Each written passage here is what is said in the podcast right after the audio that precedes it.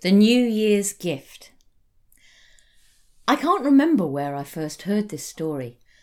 It's not part of the tradition, but it's been in my family for a long time.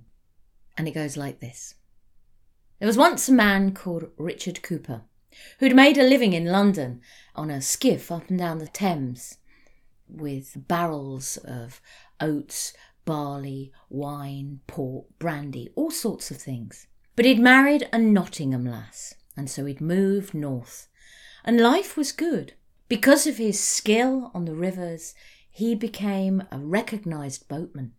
And he would take a long barge that had originally been a coal barge with its great hold, and he would take goods from Nottingham down to London and back again.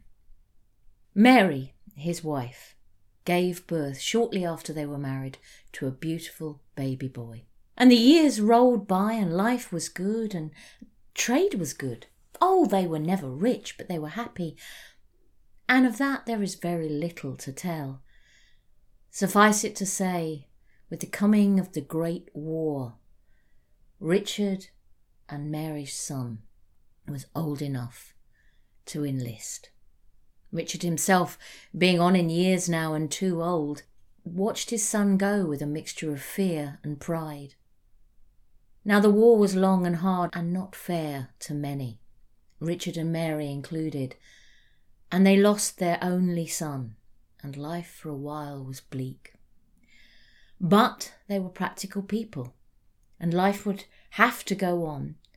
And so, shortly after the First World War, Richard took a barge to London, something he had not done for a long time, but the coffers were low and the money was needed, and Mary said to him, But how will you get past the two man locks now that our son is no longer there to help you? And he said, God willing, someone will appear. And that was always on his lips. God willing, hope will come. God willing, help will come. God willing, all is right with the world. Now it was coming up to Christmas, and he didn't want to leave Mary but he had a hold full of fine goods, and he knew that if he could make it to London before Christmas Eve, he could sell his merchandise, make a fine price, and maybe be home in time for the new year. So he kissed his wife, and with those words, God willing, help will come, he set off. Well, the first few locks were what they call one man locks. He could operate them, but when he got to the first two man lock, well, he was in trouble. But he just threw up that phrase, God willing, help will come, and he sat on the front of his boat, smoking his pipe. And sure enough, with the first rays of light in that morning, he saw a young man striding over the fields. The young man tipped his hat. Would you be travelling to London? said the young man. Indeed, I am, yes. Would you give me passage? I have very little money, but I'll work my way down. I need to get home to my family. And knowing what a toll the war had taken on so many families, Richard agreed readily. The two men had a companionable journey. The evening was spent drinking the odd beer, smoking and playing cards, and during the day they would putter down those canals and worked well as a team. When they eventually arrived in London, well, Richard tried to pay the young man, but the young man refused. That was not the deal, he said. You have brought me home, and that is all I wanted. But Richard said he felt bad, tried to press a little coin into the young man's hand, but still the young man refused. And when he saw Richard would not be turned, the young man said, I'll promise you this. There will come a time when someone will need the money that you wish to give me. Pay it to them, and know that you have done the right thing. And there was such sincerity in the young man's face, such an earnestness in his eyes that Richard found himself catching his breath, thinking of his own son, so long lost on the fields of France. And so he nodded, hugged the young man, and bid him good bye. Well, he did sell his merchandise for a fine price, and with his pockets full, he thought at least he could give his sweet wife Mary a good new year.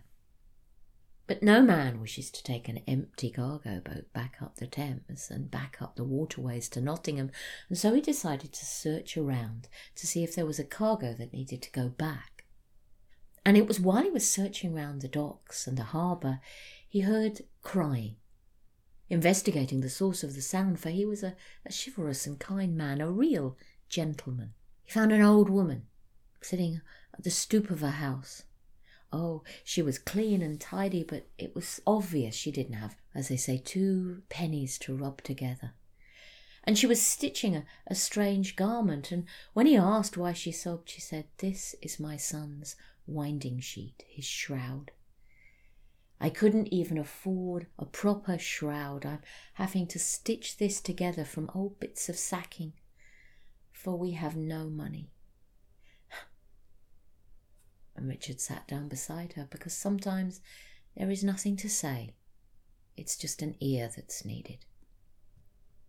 And the old woman talked about how her son had gone off to the Great War and been killed in battle, and Richard didn't need to add his sorrow to hers, so just nodded in understanding of how deep that grief can go. And she said, But because they say he was shot in the back, he must have been deserting and they couldn't prove it, but we had to spend every last penny bringing his body home, for the army would not pay.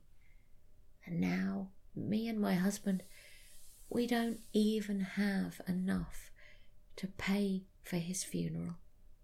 He will be buried in a pauper's grave, and it's more than I can bear. And she said, absently as she stitched and sewed, We brought his body back but I cannot help feeling that his soul is still out there and lost.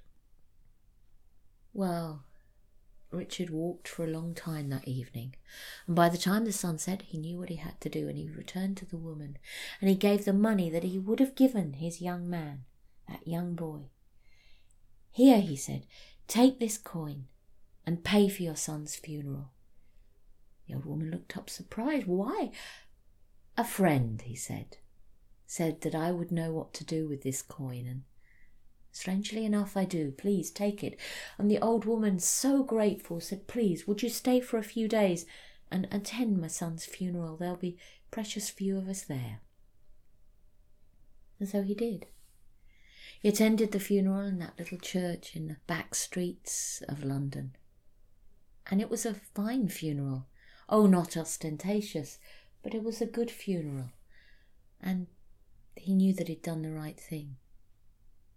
Imagine his surprise when he saw, standing by the coffin, the same young man that had accompanied him all the way down from Nottingham.